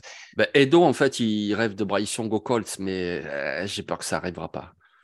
Messieurs, alors on nous a reproché de ne pas trop souvent donner la parole au chat. Ça va se terminer tout de suite, messieurs, puisqu'on va donc vous proposer un quiz en lien avec la draft. Victor, il me semble que ça a été préparé par tes soins. Oui, alors, en effet, il va y avoir un quiz. Donc, plusieurs choses, et je parle sous le contrôle de Camille, parce qu'encore une fois, je suis un boomer. Normalement, vous avez une petite icône qui s'appelle Quiz Kit, sur lequel c'est la même icône si vous êtes sur les fauteuils, etc. Donc, vous avez cette icône qui s'appelle Quiz Kit, sur laquelle vous allez pouvoir appuyer pour participer au quiz avec nous. Il va y avoir 10 questions. On va commencer par des questions faciles et ça va devenir de plus en plus dur. Petit rappel, les scores que vous allez marquer, ils dépendent de deux choses. Le fait de donner la bonne réponse, forcément, mais aussi votre rapidité à donner la bonne réponse. Donc, même sur des questions faciles, vous pouvez faire la différence en étant plus rapide que les autres. Et je crois qu'il y a un petit quelque chose à gagner, Grégory, si je ne dis pas de bêtises, pour le gagnant du quiz. Tout à fait. Il y aura des sous-verts et des stickers, si je ne trahis pas ce que m'a révélé Alain Mattei. Voilà, on verra en fonction des résultats qui sont donc actualisés avec le questionnaire qui sera affiché en bas. On aura le classement donc au final. Et du coup, le vainqueur devra envoyer un message privé par biais de Twitter. Si je ne me trompe pas. Sauf si c'est Sarah qui gagne parce qu'on a déjà son adresse. Parce qu'on lui a envoyé tellement de trucs. On a déjà commencé à le mettre sur le carton. Donc voilà, il reste plus qu'à avoir la confirmation. Mais, par contre, c'est où le quiz quit là ? Il est où le kit En fait, par exemple, si un onglet à droite de l'écran. Mon téléphone, ça marche ou ça marche ? À droite de l'écran. Ah oui, je l'ai. Ok, d'accord. Il y a un petit. Ça fait 4 fois que j'appuie dessus, ça ne fait rien. Il faut que le quiz soit officiellement lancé. Alors ça, il faut demander à. Oui, je vais le lancer. Ça d'accord, très bien. Donc ça sert à rien que j'appuie dessus pour l'instant, on est d'accord. Alors moi, quand j'appuie, ça fait quelque chose. Oui, moi aussi. Kit, hein. Voilà, c'est ça. Il y a marqué ajouter à ma chaîne. C'est vraiment toi qui as un problème avec la technologie. Parce que... Pourtant, moi, ça y est, point mode, draft day, etc. Pourtant, il n'y a aucun rapport avec Discord, on est d'accord. Exactement. Donc nous avons 10 questions. Oui. D'ailleurs, je vais donner des réponses dans un certain ordre, mais regardez bien votre écran parce que Alain m'a expliqué qu'apparemment, pour éviter les tricheries et les bots, etc., les réponses vont pas forcément être dans le même ordre pour tout le monde. Donc, regardez bien votre écran. Camille, tu me dis quand je peux poser des questions, etc. Je te laisse être un peu le maître du temps. Ok, d'accord. Alors, on va commencer. Et la première question est lancée. Donc, question numéro 1. Qui a été le premier cornerback sélectionné lors de la draft 2022 ? Sauce Gardner, Tariq Woolen, Derek Stingley ou Kair Elam ? Je ne sais pas si la question s'affiche. Si on peut me dire dans le chat. Oui, c'est la question s'affiche chez moi. Ouais. Je viens d'y répondre d'ailleurs. Oh, c'est beau. Alors évidemment, c'est une première question facile, mais c'est aussi une question de rapidité. On en a parlé. Donc normalement, si vous étiez là depuis le début du live, vous avez la réponse. Camille, tu me dis quand c'est fini. Hein. Oh non, Narceau qui nous dit je me suis trompé quand même, pas sur la première. Elle fait rêver l'Answer. Et donc, on a 63 bonnes réponses pour la réponse. On le voit pas, nous, sur l'écran. Dans le ça vient de s'afficher. Oui, non, on le voit pas. Moi, je le vois sur Twitch. Donc, ça a bien été validé. C'était bien. C'est Derek Stingley, du coup. Et moi, sur Twitch, je ne vois pas. Ici, ouais. Il y a 43 personnes qui ont mis Sauce Gardner, quand même. Hein. Bah oui, mais bon. Écoutez pas. C'est triste. Hein. C'est triste. On l'a dit il y a 10 minutes. Hein. N'êtes pas attentif. Alors, question 2. Camille, tu me donnes le go ? Vas-y. Quelles sont les équipes concernées par la rivalité universitaire The Game ? USC-UCLA, Utah-BYU, Ohio State-Michigan ou Miami-Florida ? Alors, techniquement, il y a deux rivalités qui s'appellent The Game, puisque Harvard-Yale s'appelle The Game aussi, mais enfin, bon, c'est un match un peu plus confidentiel de Ivy League. J'adore quand Victor fait Jean-Paul Olivier. Et il faut que je meuble 20 secondes. Alors. N'hésitez pas à me dire, parce que moi, sur Twitch, je ne vois pas le... Bah, écoute, moi, ça a été validé de mon côté. Je pense qu'a priori, mais je ne vois pas si les questions sont finies ou pas. Tu peux donner les réponses, ouais. Vas-y. Et donc, la réponse, évidemment, c'est Ohio State, Michigan. Bien évidemment, ça m'aurait vexé. Hein, voilà. Donc, donc 68 bonnes réponses. Il y a quand même 28 personnes comme USC, UCLA. Tout à fait. Et Utah BYU, évidemment, qui est le meilleur nom de rivalité. Vous irez chercher le nom de rivalité si vous le voulez. Je ne sais même plus s'il est toujours autorisé maintenant dans le monde de jeu. Le meilleur nom de rivalité et le meilleur trophée, c'est quand même celui de Notre-Dame USC, parce qu'à ce jour, je n'arrive toujours pas à le prononcer. Oui. Question numéro 3. C'est parti. Quelle université réside dans la ville de Tuscaloosa ? Alabama, UCLA, Michigan, North Dakota State. Et après, on aura fini les questions faciles.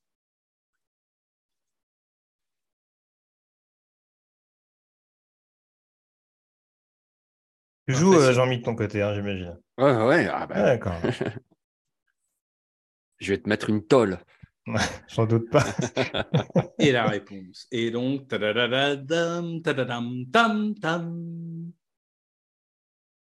s'affiche pas. C'est terrible. La réponse est donc Alabama. Hein. Je le dis, j'ai pas encore. Voilà, 74 bonnes réponses. On a 25 votes pour North Dakota State.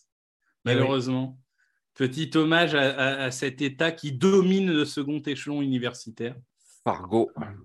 Ouais. C'est à North Dakota, c'est Fargo, hein, oui. Ouais. J'avais un petit doute. Super film. Ah ça. Et... ça. Ah ouais. Film absolument exceptionnel. Si vous n'avez jamais vu Fargo, ça fait partie des immanquables. Et même la série, franchement. Oscar du meilleur film d'ailleurs, hein, Fargo, je crois à l'époque. Hein. Ah, possible. Ouais.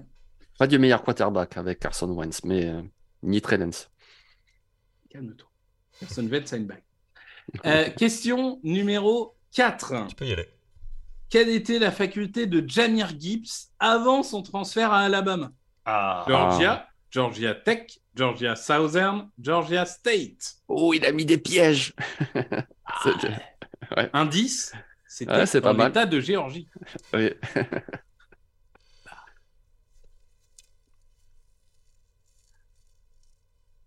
Très bon joueur, en tout cas. Très bon joueur. Un très bon joueur, et potentiellement premier tour, hein, aujourd'hui. Hein. On rappelle que c'est un running back, donc forcément, Victor est obligé de faire une question sur lui. Tu sais, on a eu le côté Trevor Lawrence, on lui donne son running back, machin et tout. Peut-être qu'on va donner son running back à Bryce Young. Donc, la réponse était évidemment Georgia Tech. Et vous êtes 73 à l'avoir trouvé. On va arriver dans des questions là qui nécessitent un petit peu plus, on va dire, peut-être de chance, peut-être d'analyse, mais enfin, en tout cas, attention, question piège sur la 5. Enfin, piège. Pas si facile que ça. Quelle université n'a pas eu de joueur au premier tour en 2022 ? Purdue, Houston, Chattanooga ou Tulsa? Oh.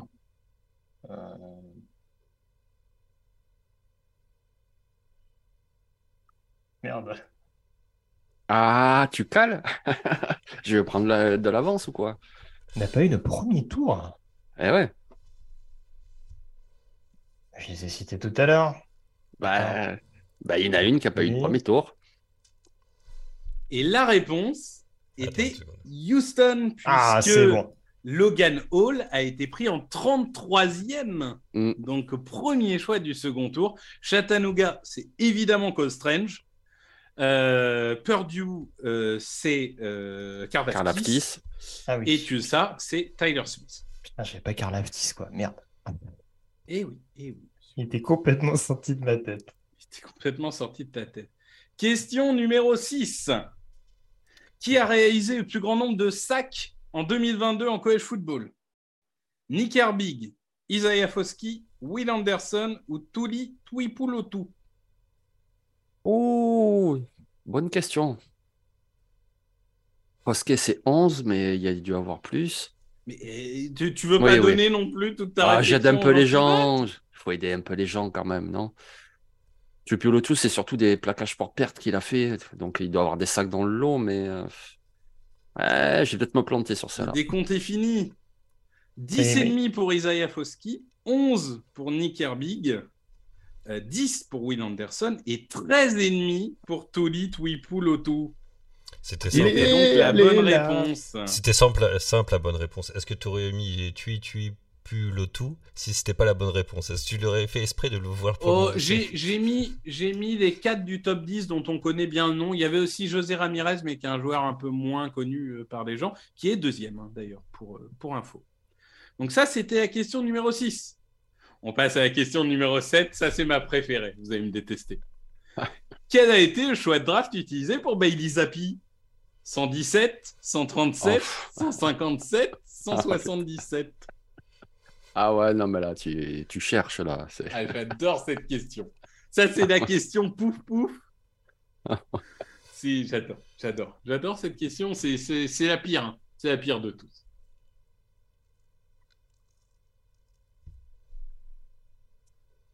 Et la réponse était... Attends. Oui, j'attends que ça s'affiche avant de donner. Ok. La réponse était donc 137. Et vous êtes 39 à l'avoir eu. J'ai cliqué, ça n'a pas... choisi, 157. Ah, belle feinte de Jean-Michel. La machine était contre moi. Oui. La question numéro 8. Ma question préférée. Attention. Combien de punters ont été draftés lors de la draft 2022? 1, 2, 3 ou 4? Ah ouais, des punters. Ah ouais, là, tu vas chercher loin quand même. Ouais, mais expert de draft où on ne l'est pas. Mais il y a un piège. Jordan Stout, c'est un peu, il est un peu polyvalent. Il peut tout faire. Il a été drafté en tant que punter. Ah ouais, bon. Il a été drafté en tant que punter. Et je te rappelle qu'il a été drafté par les Ravens. Ils ont un kicker. Donc, commence pas à essayer de me... J'essaye de trouver une échappatoire. Justin Tucker, c'est bien le mec que tu vas pas remplacer quand même. Donc, la réponse était 4. Jordan Stout, Jake Camarda, Matt Araiza et Trenton Gill, pris par les Bears avec le 255e choix. Eh oui. Ah, j'ai pas dit que c'était des questions faciles. Non. Alors, question numéro 9. Dès que ça parle chiffre, j'ai fait littéraire, moi. Qui a réalisé le plus grand nombre de réceptions en college football en 2022? Charlie Jones, Nathaniel Dell, Rashee Rice ou Xavier Hutchinson? Oh là là. Ils en ont tous fait. À mon avis, ça se joue à pas beaucoup. Entre le premier et le deuxième, ça se joue à une réception. Le mec, il tue ma crédibilité sur le college football, quoi. Ça sert à quoi je fasse des podcasts après ça, quoi. Pourtant, c'est un joueur que tu aimes beaucoup, la réponse. Ah bon? Je crois. Il n'y a que des joueurs que j'aime beaucoup. Moi, je ne suis qu'amour. Certes. Les résultats ne sont pas encore affichés. Je ne dis rien. Je laisse le suspense. Ah, ici, je dis. Rashi Rice avec 96, Xavier Hutchinson 107, Nathaniel Dez 109 et Charlie Jones 110. Il n'y a que 13 bonnes réponses. Alors, c'est même la réponse qui a été le moins choisie. J'hésite entre Dell et Jones. Ouais. C'est pourtant bien Charlie Jones. Dell a plus de yards, mais Charlie Jones a plus de réceptions. Ah. 10e et dernière question. Ah, par contre, j'ai un petit souci là. Parce qu'il y a une pub. Ah. Donc, j'ai plus du tout l'écran. J'ai une pub. Quel est le dernier joueur à avoir été premier choix de draft sans être quarterback ou joueur de ligne?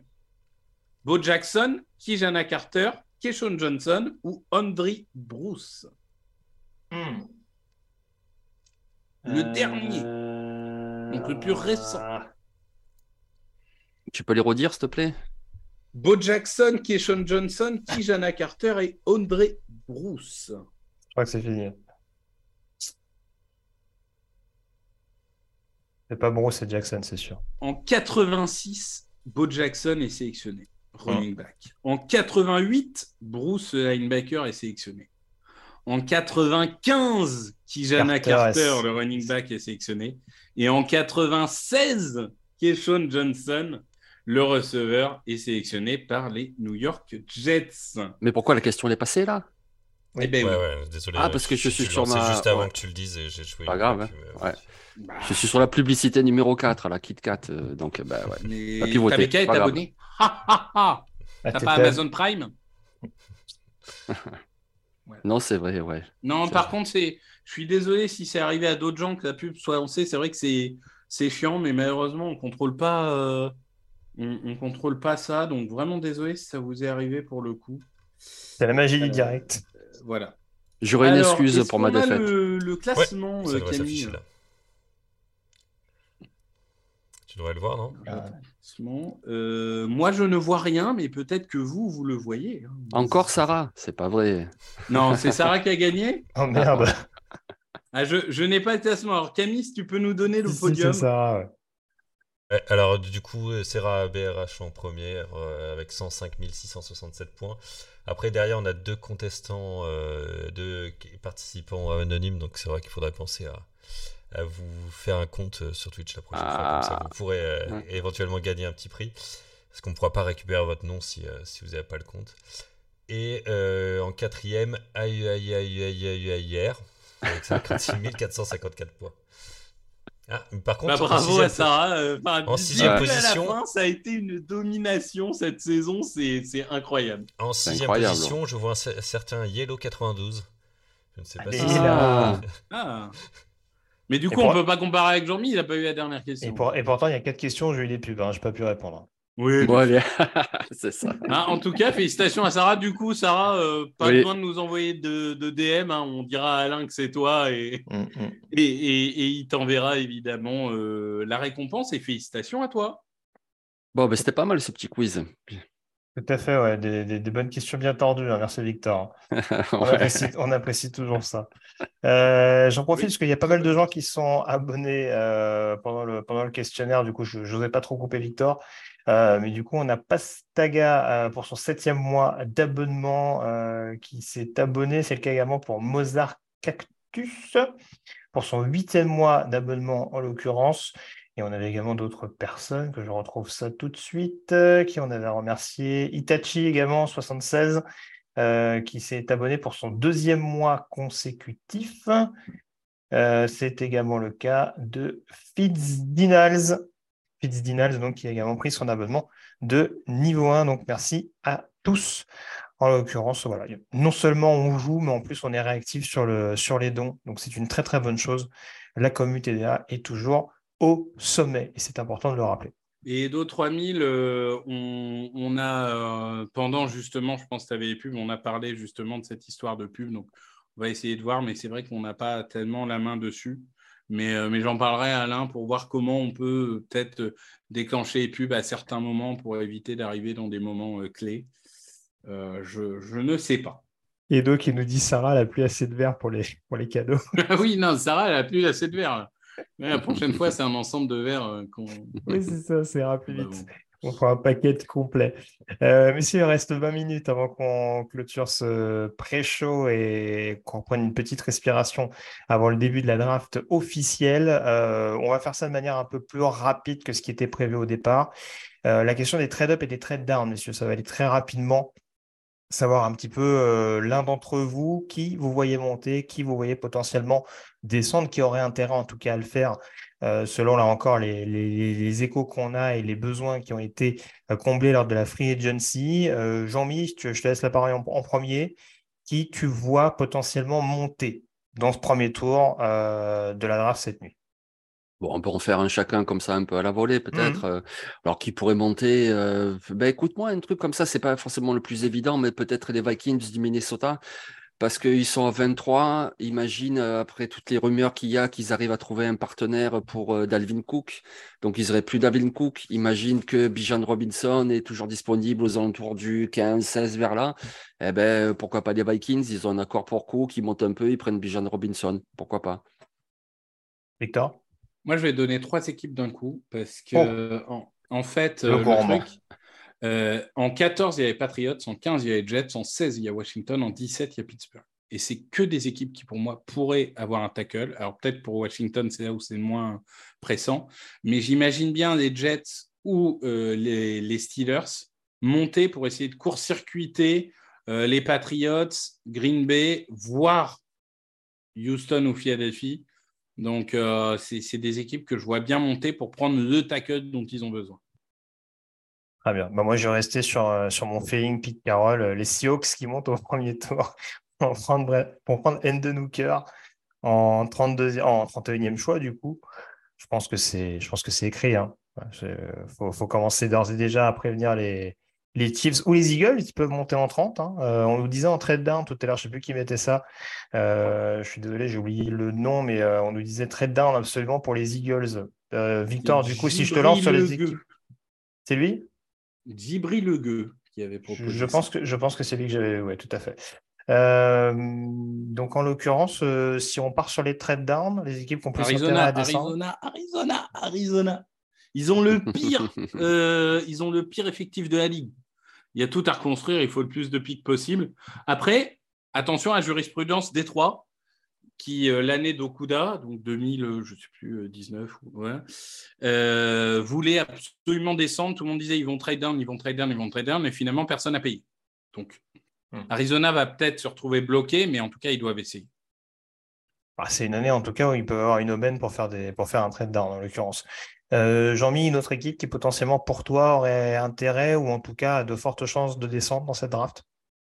Si je suis la logique de Victor avec des équipes qui veulent monter pour prendre un tackle offensif, les Texans, ils ont le choix 12 et ils ont besoin de reconstruire l'effectif, donc ils pourraient vendre ce choix 12 pour aller descendre, mettons, je ne sais pas, en 25, 26 vers là, et eux prendre justement un quarterback peut-être.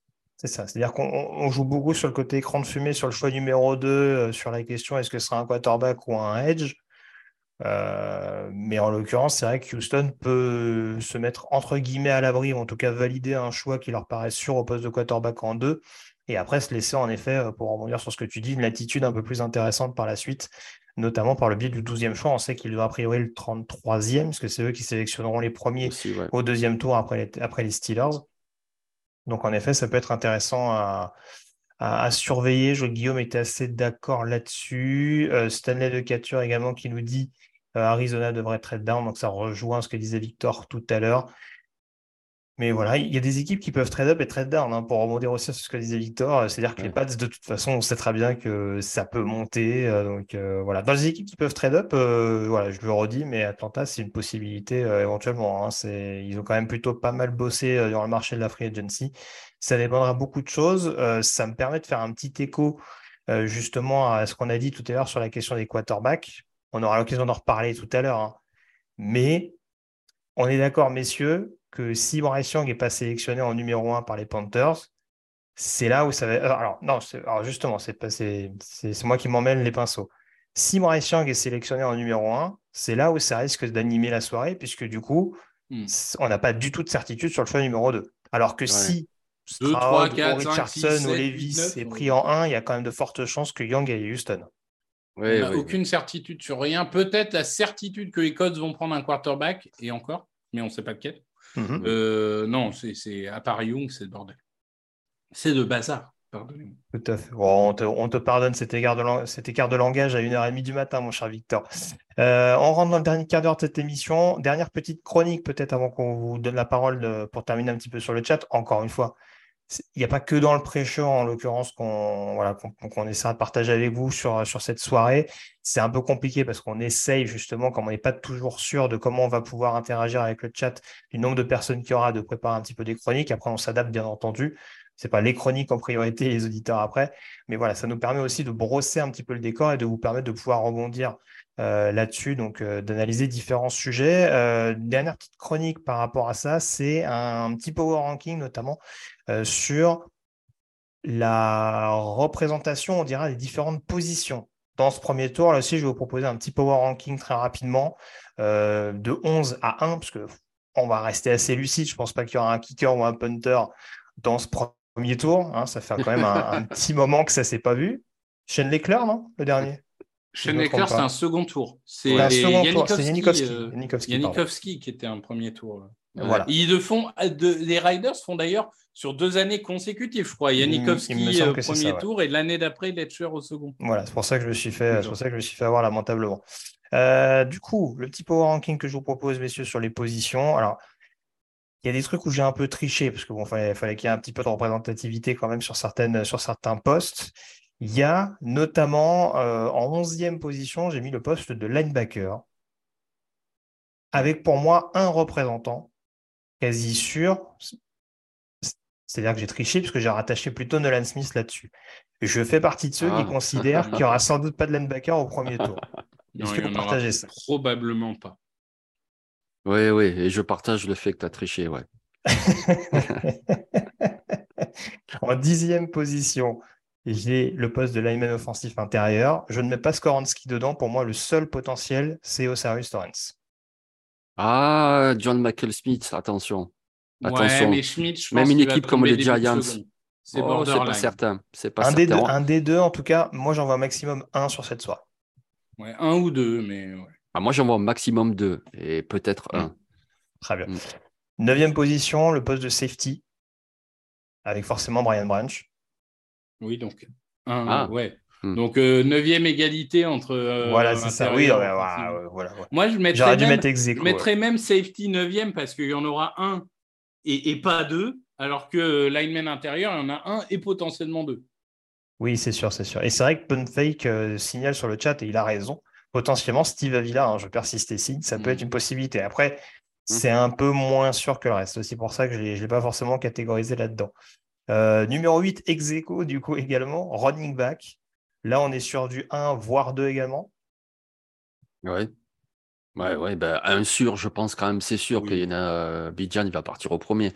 Et c'est vrai que Jeremy Gibbs, il est vraiment très, très bon. Il est très, très bon. Et ça peut aussi. Ouais. Mais en fin de draft, qui pourrait prendre un coureur? Franchement, à part les Eagles, alors, je ne vois pas. J'ai vu passer des rumeurs sur les Bengals, mais ça peut se faire aussi par le biais d'un trade-down. Ou les Bengals, c'est vrai aussi. Ouais, oui. Par le biais d'un trade-down pour potentiellement descendre en début de 2e tour, par exemple, si une équipe est intéressée pour monter. Donc les Seahawks pour Hendon Hooker. Oui, par exemple. Le mec qui lâche pas l'affaire, tu sais. En tout cas, voilà, ça c'est pour les premières positions. En 7e position... le poste de tight end, qui va être très intriguant cette nuit, parce que du coup, a priori, on a 2 gros candidats avec les situations très énigmatiques, on va dire, autour de Luke Musgrave et de Darnell Washington. Moi, je pense qu'il y en a 2 maximum, mais que ce spectre, il est entre 2 et 0. Jean-Mi, d'accord là-dessus? Oui, je pense aussi, parce que je ne pense pas que Washington y parte au premier. Musgrave, je ne comprendrais pas qu'il parte au premier non plus. Par contre, c'est des très bons joueurs. Et au second tour, par contre, demain, on se reverra pour les Titans. Là, il y en aura plusieurs. Il y a un monde où il n'y a ni Mayer ni Kincaid au premier tour. Ah, bien je ne pense pas, par contre. Non, moi, je ne suis pas d'accord. Tout dépend comment on estime la position. Mais moi, je pense qu'il y a des positions qui sont beaucoup plus valorisées que celle-là, surtout quand tu sais que tu as... Je pense que tight end est de moins en moins valorisé parce que de plus en plus, c'est des comités de tight end avec un bloqueur, un receveur, un machin. Mais c'est surtout que ça a l'air tellement regroupé, les 4 premiers, que j'ai l'impression que en fait, tout le monde va attendre et que c'est à partir du moment où le premier tight end va tomber que tous les autres derrière vont dire vite, faut qu'on aille les chercher. Darnell Washington ne sera ni au premier ni au second tour. Écoute, on verra. Là, tu t'avances un peu. Ouais. Attention, attention, moi, ma grosse cote, hein, on rappelle, il y a Alex Locke et Nitinia Simon qui sont sur le site ce soir, notamment pour actualiser. Je ne sais pas si Elliot, enfin, j'ai vu qu'Elliot est dans le coin également. Elliot aussi est là, ouais. Ouais, Elliot est là, mais. Kevin. On l'a dit avec Niti et Alex lors de la mock draft. S'il y a Darnell Washington à Green Bay. Alors, on appellera Alex de toute façon, hein, mais s'il y a Darnell Washington à Green Bay, on ne va pas se gêner. Hein. Moi, c'est mon choix prioritaire. C'est ce que je veux. Faites-moi rêver. Hein. Ouais, je veux juste voir la tête d'Alex. Et on appelle Sébastien aussi. On le réveille. C'est ça. Donc, pour terminer le Power Ranking, en 6e position, on a le poste de lineman défensif. J'en avais entre 3 et 4, globalement. Okay. Je vois une tête de Victor un peu… Je pense que je dirais entre 2 et 4. Ouais, moi aussi, parce que 2 de sûr, mais après, je ne suis pas sûr du reste. Quoi. Alors justement, le deuxième, c'est qui ? C'est Smith ou Kansi ? Ah, c'est Kansi. Non, moi, je pense que Mazzy Smith, allez, si tu veux, 3. Je pense qu'il y en aura 2. Par contre, je ne suis pas sûr d'identité de deuxième. Je pense que Kansi, Brian Breezy, Mazzy Smith, les 3 peuvent être au premier tour et 3 peuvent être au second, je pense. Mais il y en aura au moins 2. Mathématiquement, il y en aura au moins 2.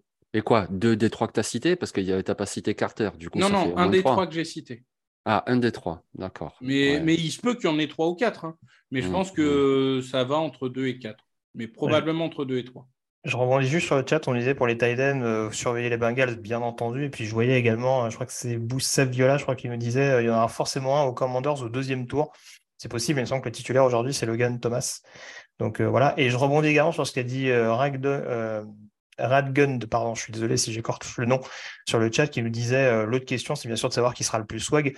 Vous doutez bien qu'on va surveiller ça de très très près lors de l'arrivée des uns et des autres sur le tapis rouge. D'ailleurs, en parlant de swag, Madame Bijan Robinson est arrivée avec une robe couleur vert minuit, exactement la couleur des Eagles. Voilà. Comme ça, c'est dit. Jordan Davis n'était pas habillé en vert l'année dernière ? Si. C'est ça, hein, ouais. Il y avait un truc comme ça. Que vous voulez. C'est ça. On rentre dans les 5 premiers, donc avec en 5e position. Alors, il y en a plus ou moins 2 à égalité. Au 4e et 5e spot, c'est receveur et quarterback avec 4, voire 5. 4 receveurs, alors vas-y. 4 receveurs, donnez-moi parce que… Smith and Jigba Flowers, pour moi, c'est quasiment sûr. OK. Addison, ça me paraît une forte probabilité. Johnston, ça peut se jouer. Il n'y en aura jamais qu'un. En fonction des préférences. Et encore, je te dis ça, je l'ai déjà dit sur une précédente émission, mais je ne serais pas étonné qu'on aille sur une grosse cote. Pourquoi pas un Marvin Mims, par exemple. Il n'y en aura jamais qu'un. Ouais, moi je pense qu'à. Mais toi, tu n'aimes pas du tout Quentin Johnson, mais simplement les staffs NFL, il aime bien. Donc, moi, je pense qu'il peut y être au premier tour. Hein. Il y a 32 places, quoi. Il n'y aura pas 4 receveurs. Même pas 31, mais moi, je pense qu'ils vont y aller les 4. Bon, quarterback, on est d'accord sur 4 voire 5 ? Ah oui, mais moi, je dis 5. Une seconde, il y a un petit souci technique, je relance le live. Ah oui, mince. Putain. Oui, je me disais bien qu'il y avait un truc qui… Ok. Tu nous relances le top, Camille, ou faut que je surveille le Twitch ? Attends, parce que là, ça… Merde, ça va pas le relancer. J'ai quitté OBS. Ah, mais du coup, le chat est fermé aussi. Terrible. Non, le chat… Non, le chat, tu dois pas relancer. Bah, indique sur le chat, Jean-Michel, que problème technique, on arrive. Ouais, ouais. Je suis dessus. Oh. Parce que moi, ouais, attends, putain, j'espère que c'est même pas ça. Il y en a un qui dit le chien de Greg a arraché la prise. Mais pourquoi ? Non, mais ça va pas, non ? Non, mais c'est moi qui ai guigné Camille tout à l'heure. J'ai dit que sa technique allait tenir, donc voilà, c'est ma faute. Elle est pour moi celle-là, les gars. Ça marche pas, Camille ? Je relance, ça doit être bon.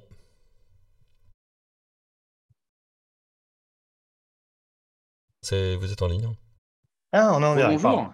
Pardon, rebonjour. Oui, excusez-moi, là, On a été coupé à un moment donné, veuillez nous excuser, voilà, les aléas du direct, encore une fois, pour ce pré-show. Alors, on était en plein power ranking, donc comme on le disait, on était en train de rebondir sur la question des receveurs Alors, je vais juste te rappeler très rapidement, parce que du coup, je disais qu'on aurait éventuellement 4, voire 5 joueurs au premier tour, avec potentiellement Smith et Jigba, Flowers, Addison. Victor et Jean-Mi, vous n'étiez pas tout à fait d'accord, notamment sur la situation de Quentin Johnston. Et comme tu disais, Jean-Mi, ça reste un joueur relativement apprécié. Ah oui, oui. Il est grand, il a de la taille, il s'est fait remarquer cette année sa saison avec TCU, donc il a apprécié des staffs NFL. Je veux bien, il a des défauts, ok, il n'a pas les meilleures mains, il n'a pas, etc. Mais moi, je pense qu'il va partir au premier tour, surtout dans cette cuvée de receveurs-là. Je veux dire, si on avait une superbe cuvée, ok, c'est bon, c'est un joueur du deuxième tour. Mais je pense que dans cette cuvée, ouais, moi, je pense qu'il va partir. Non, moi, je pense qu'il sera au premier tour. Hein. Mais je pense que lui, Njigba et Flowers, oui. Addison, on verra. Et je ne vois pas trop de surprises. Mais après, il y aura des surprises. Hein. Il y aura peut-être 5 receveurs et je mangerai mon chapeau, mais c'est pas grave. Donc 4 quarterbacks, en tout cas, on est d'accord. Hein. 4 ou 5. Ah, 5 même. Minimum 4, c'est acté. C'est acté. Les 3 premiers postes, du coup, je crois que j'avais globalement le même nombre que je revérifie. Ah, quoique alors j'avais les cornerbacks 4, voire 5. Ah bah oui, je pense. Je pense qu'il y en aura un 5e qui reste un petit peu plus compliqué à identifier, mais ouais, il y en aura au minimum 4. Ouais. Ah ouais, moi je te trouve même à la limite avare, quoi. Parce que ouais. Gonzalez, Witherspoon, Banks, Porter, c'est sûr. Mais après, entre Forbes, entre Cam Smith, entre Kelly Ringo, enfin, tu peux en avoir au moins 2 qui partent encore. Moi, je dirais minimum 5, ouais. Ah ouais. Très bien. Et du coup, les 2 derniers postes, j'avais tackle et edge rusher, avec 5 minimum, voire 6 peut-être pour les edge. Ah, mais les edge, moi je pense que tu peux monter. Ah bon ? Ah, par contre, moi j'en vois 4 de sûr, mais 6 vous en voyez ? Non, tackle. Je dis voire 6. Je n'ai pas dit... il y a Jones, il y a Johnson, il y a Skoro, parce qu'on est d'accord qu'on prend Skoro dedans. On met Skoro à tackle, oui, tout à fait. Et Darnell Wright. Ça, c'est les 4, je pense qu'on est tous d'accord. Après, il y a la situation d'Anton Harrison.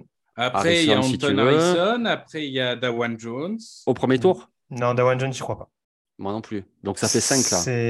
Après, il y a les Patriots qui vont prendre Matthew Bergeron parce qu'ils ne font jamais rien comme personne. Écoute, moi,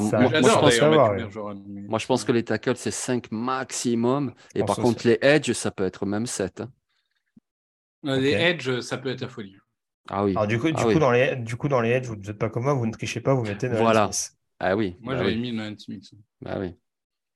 Très bien. Non, mais bon, moi, j'en vois 6 de sûr. Hein. 6 de sûr et peut-être plus. Donc. En tout cas, il n'y a rien qui vous choque. Enfin, peut-être les cornerbacks, du coup, vous tiquez un petit peu, vous en voyez un peu plus. Sinon, globalement, on est dans les chiffres. Il y a rien de choquant. Dans le power ranking, on est à peu près tous d'accord. Ouais. Très bien. Bon, bah écoutez, du coup, je vais en profiter pour remercier les personnes qui se sont abonnées. Merci à Coro Pokels qui, après avoir offert des abonnements à la commu, s'est abonnée également pour son 4e mois d'abonnement. Merci à elle, si j'ai bien suivi l'épisode de tout à l'heure. Sap5730 également qui s'est abonné à la chaîne. Donc, merci beaucoup. Et puis, je crois que c'est à peu près tout. Je regardais un petit peu ce qu'on nous disait sur le chat depuis notre retour. Chabaloutre qui nous dit qu'apparemment, c'est moi qui ai fait... déconner la connexion en citant des potentiels receveurs d'Oklahoma au premier tour.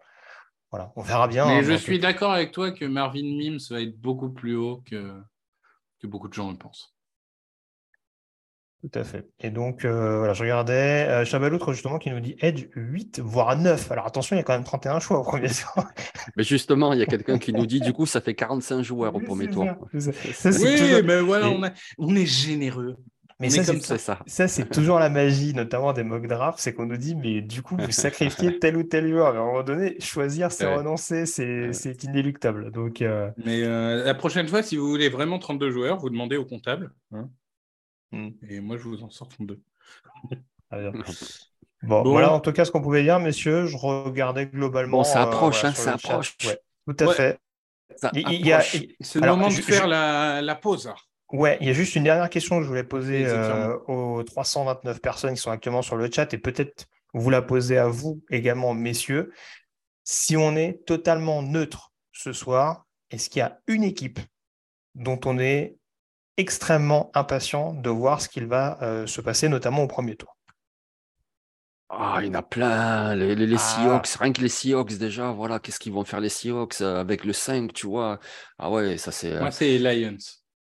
Oui, aussi, franchement, 6-18, et puis même, ils peuvent bouger, ils peuvent monter, descendre. Ouais. Bah, c'est ça, c'est des équipes qui sont complètes sur le papier. Qui peuvent faire beaucoup de mouvements. Ouais. Enfin... Ouais, je regarde un petit peu, il y a du Seahawks, il y a du Jets, il y a du Colts. Ce qui est intéressant, c'est de savoir qui sera le Edgy Brown de cette année. Aussi, qui sera le transfert un peu... il y a beaucoup de joueurs sur la trade block, comme on l'appelle. Enfin, alors forcément, il y a DeAndre Hopkins dont on parle beaucoup. Il y a Buda Baker aussi. Mais là, ça commence à parler de plein d'autres joueurs. Enfin, voilà, savoir qui va être Edgy Brown. Derrick Henry, sa situation, on ne sait pas concrètement ce qu'il est. On rappelle que ça a été apprécié. Nitti l'a envoyé à Arizona justement dans ce fameux trade hier lors de la mock draft. Donc, et d'ailleurs, il y a certains trades qui, comme ça, peuvent être déjà montés en fonction de scénario. Hein. Parce que Edgy Brown, l'année dernière, vous n'allez pas me faire croire que le trade est fait à 1h32 et que le contrat est signé à 1h34. Hein. Faut arrêter de se foutre de la gueule du monde. Je pense qu'il y avait un accord entre Tennessee et Philadelphie en disant si tel joueur, genre Treylon Burks, est toujours disponible, on fait trade. Tout à fait. Dans les potentiels trades, on cite Stephon Diggs, j'y crois moyen pour le coup. Non, il y a la situation autour de Chase Young, vu qu'on n'a pas levé son option, peut-être qu'on va essayer de le trader aujourd'hui, ça me paraîtrait un petit peu curieux. Dalvin Cook, c'est vrai que j'allais le citer justement. On sait qu'il a beaucoup été lié notamment à Miami, hein. Lui qui a longtemps vécu en Floride. Moi, il y a 2 jours, je lui ai passé un truc, ça m'a fait rêver, mais je ne veux pas y penser, quoi. C'était Devin White aux Raiders. Oui, c'est vrai. Et pour rien du tout, pour un choix du 3e tour, enfin un truc vraiment. On sait que Todd Boyles a un petit peu calmé les rumeurs, mais bon, ça fait partie du jeu aussi. Hein, donc à voir en effet, puis il faut voir ce qui est mis dans la balance en contrepartie si les Raiders veulent s'attacher à les services du linebacker. Des Bucks, très bien. Bah, écoutez, messieurs, je pense qu'on a globalement planté le décor pour cette draft NFL.